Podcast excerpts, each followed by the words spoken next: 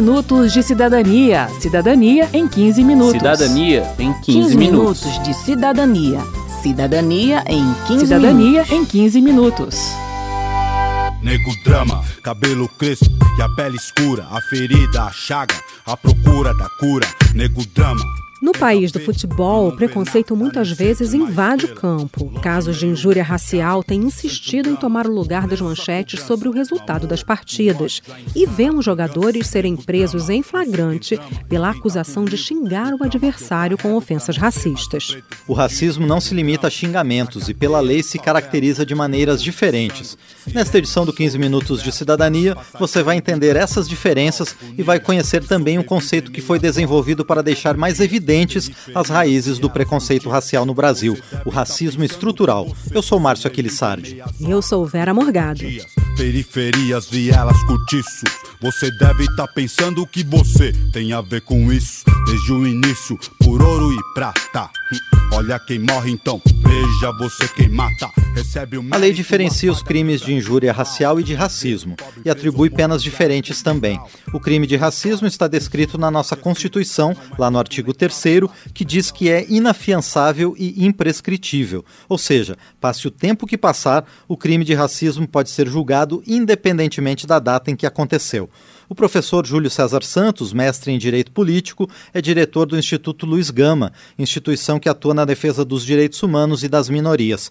Ele tem outros exemplos para a gente entender bem essa diferença. Alguém chega e faz um anúncio: eu não contrato pessoas negras. Tá? Então é definindo como um crime de racismo, porque é um crime contra a coletividade negra. Alguém tem uma empregada doméstica que é negra e a chama de macaca, escrava e por aí vai. Essa pessoa ela é enquadrada no crime de injúria racial. O Supremo Tribunal Federal já decidiu que o crime de injúria racial implica prática de racismo, sendo, portanto, imprescritível. Os parlamentares também analisam o mesmo tema. O racismo existe também de forma menos explícita, tão entranhado nas estruturas da sociedade e dos sistemas que a sustentam, que se espalha pelos alicerces da política, da economia e da organização social. E assim se estabelece o racismo estrutural, que alimenta a exclusão das pessoas negras de seus direitos básicos, gerando desigualdade de oportunidades em relação aos brancos. Essa teia de preconceito e discriminação tem efeitos perversos. E para ativistas e parlamentares negros, como a deputada Talíria Petrone, do PSOL do Rio de Janeiro, o encarceramento em massa da população negra é um dos resultados mais evidentes do racismo estrutural. Uma pesquisa do Centro de Estudos de Segurança e Cidadania, realizada com os cariocas, identificou o perfil do elemento suspeito para a polícia local homem negro, com até 40 anos, morador de favela e de periferia, com renda de até três salários mínimos. Os dados apontam que o principal alvo das abordagens policiais na cidade é a população negra. O racismo institucional é um desdobramento dessa estrutura de exclusão e preconceito.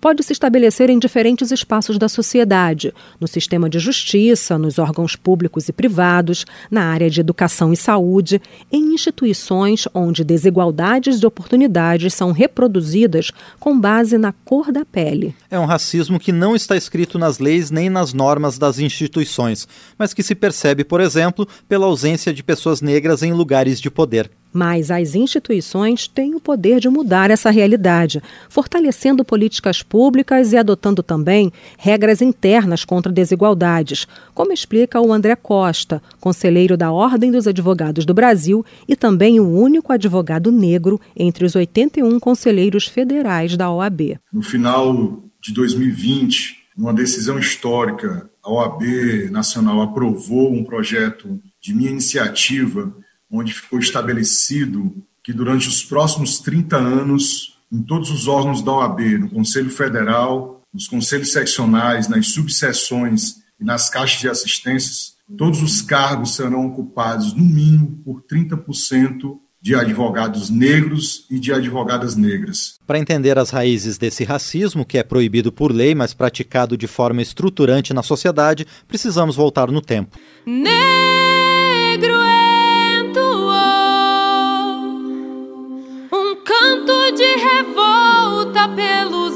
pelos ares no quilombo dos palmares, onde se refugiou.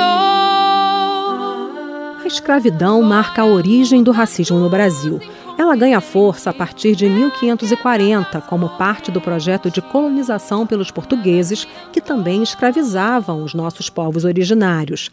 Os indígenas deixariam de ser escravos oficialmente no século XVIII e os negros no final do século XIX. Nas centenas de anos de violência e exploração dessa mão de obra, as leis brasileiras iam se modificando, mas a escravidão permanecia.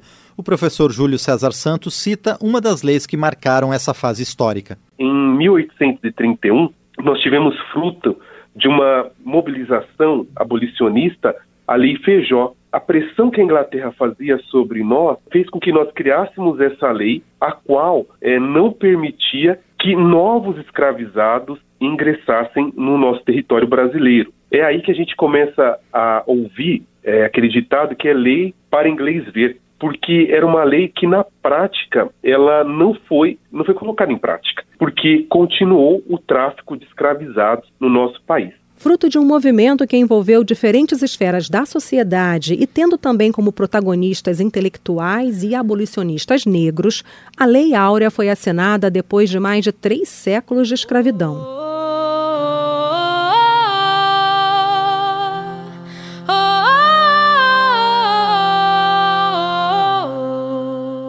Lei de 13 de maio de 1888. Declara extinta a escravidão no Brasil. A princesa imperial regente, em nome de Sua Majestade o Imperador Dom Pedro II, faz saber a todos os súditos do Império que a Assembleia Geral decretou e ela sancionou a lei seguinte. Artigo 1. É declarada extinta, desde a data desta lei, a escravidão no Brasil. Artigo 2.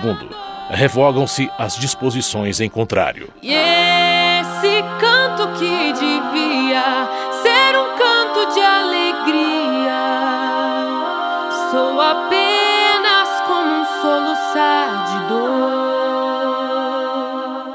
O professor Júlio César Santos lembra que a lei de apenas duas frases e dois artigos não foi seguida de legislação de apoio à mudança que declarava na estrutura social. Foi estabelecida a Lei Áurea, mas não foram construídas políticas de integração da comunidade negra. Né? E, concomitantemente a este momento, nós temos o, o estabelecimento e o incentivo cada vez mais para a imigração europeia. Né? E essa imigração, principalmente de italianos, portugueses, que vão ocupar os novos empregos recentes da indústria brasileira e também vindo com aquilo que a gente chama que são cotas da época, com incentivo à terra, com incentivo à saúde, à educação e outras políticas públicas.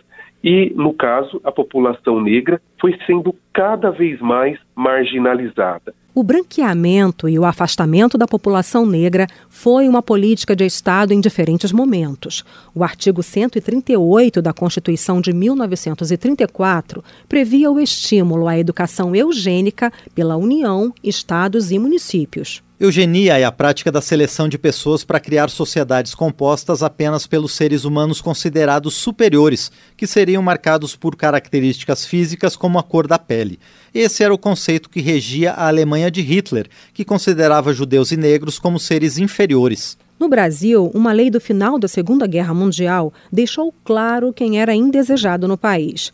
Para orientar a política migratória, um decreto oficializou restrições raciais ao estabelecer condições para o estrangeiro ser admitido no país, entre elas características europeias. A cultura da eugenia e do embranquecimento da população fortaleceu preconceitos que estão na base da discriminação racial até hoje. Para desconstruir o racismo, outras leis vieram. Alguns marcos importantes foram a Lei Afonso Arinos, de 1951, que estabeleceu os primeiros conceitos de racismo, classificando como contravenção penal, e a Constituição de 1988 e sua defesa da cidadania, como destacou o presidente da Constituinte, deputado Ulisses Guimarães, no histórico discurso de promulgação. Declaro promulgada o documento da liberdade, da dignidade, da democracia, da justiça social do Brasil. Que Deus nos ajude que isto se cumpra. Cem anos depois da Lei Áurea, a Constituição brasileira enfim tornava o racismo um crime. Em seguida, a Lei Caó, conhecida assim por causa do autor, o deputado negro Luiz Alberto Caó, explicitou os crimes de racismo de acordo com o novo conceito da Constituição. Para o professor Júlio César, a Constituição Cidadã estabeleceu os principais pilares contra a discriminação racial no Brasil. Além de focar também na questão racial, na proibição de todo e qualquer tipo de discriminação, as políticas estabelecidas de forma estrutural também garantem à população negra uma quantidade mínima de direitos diante de uma Constituição que versa a respeito, principalmente, das pessoas que estão à margem da sociedade. Bom, se a exclusão de negros já foi política de Estado, o combate ao racismo hoje é feito também pelas chamadas políticas afirmativas, não só no Brasil, mas no mundo todo. Já ouviu falar? Vamos explicar. Diante de desigualdades historicamente construídas, movimentos políticos e sociais reforçaram a defesa de políticas públicas de inclusão de populações excluídas e privadas de acesso a oportunidades. As leis de reservas de vagas para determinados grupos são as mais conhecidas entre as políticas afirmativas, mas elas podem ter outros formatos, como auxílios, bolsas, estímulos a contratações. A política de cotas raciais para estudantes nas universidades públicas já tem 10 anos e está passando por uma reavaliação prevista por lei. Em 2024, a lei de cotas raciais para contratação no serviço público também será reavaliada. Um processo fundamental para aperfeiçoar a política, diz o professor Júlio César, porque no caso dos estudantes, muitos que ingressaram pelas cotas não conseguiram concluir o ensino superior muitas vezes pela distância de chegar até o curso, pelo custo elevado do transporte público, outras vezes porque essas pessoas precisavam custear as despesas dos seus lares também, em outros momentos pela dificuldade na aquisição de todo o material didático que se exige no ensino superior. Então é preciso que seja avaliado e aperfeiçoada a política. Aprovado no Congresso em 2010, o Estatuto da Igualdade Racial estipula em 65 artigos as diretrizes de políticas públicas e afirmativas para enfrentar a discriminação e as desigualdades de acesso aos direitos considerados básicos. O deputado Orlando Silva, do PCdoB de São Paulo, concorda que é preciso avançar muito mais em relação às políticas afirmativas. A ideia de avançar no Estatuto da Promoção da Igualdade Racial, sobretudo reforçando avanços nas ações afirmativas, a questão da responsabilidade objetiva das empresas, ter em todo o trabalho uma perspectiva mais promocional e preventiva e menos no ângulo e na visão do punitivismo, penal, valorizar o tema das relações de trabalho, combater na precarização, a terceirização, enfrentar o racismo institucional no sistema de justiça, esses são alguns dos caminhos propostos por deputados, especialistas, ativistas e integrantes do movimento negro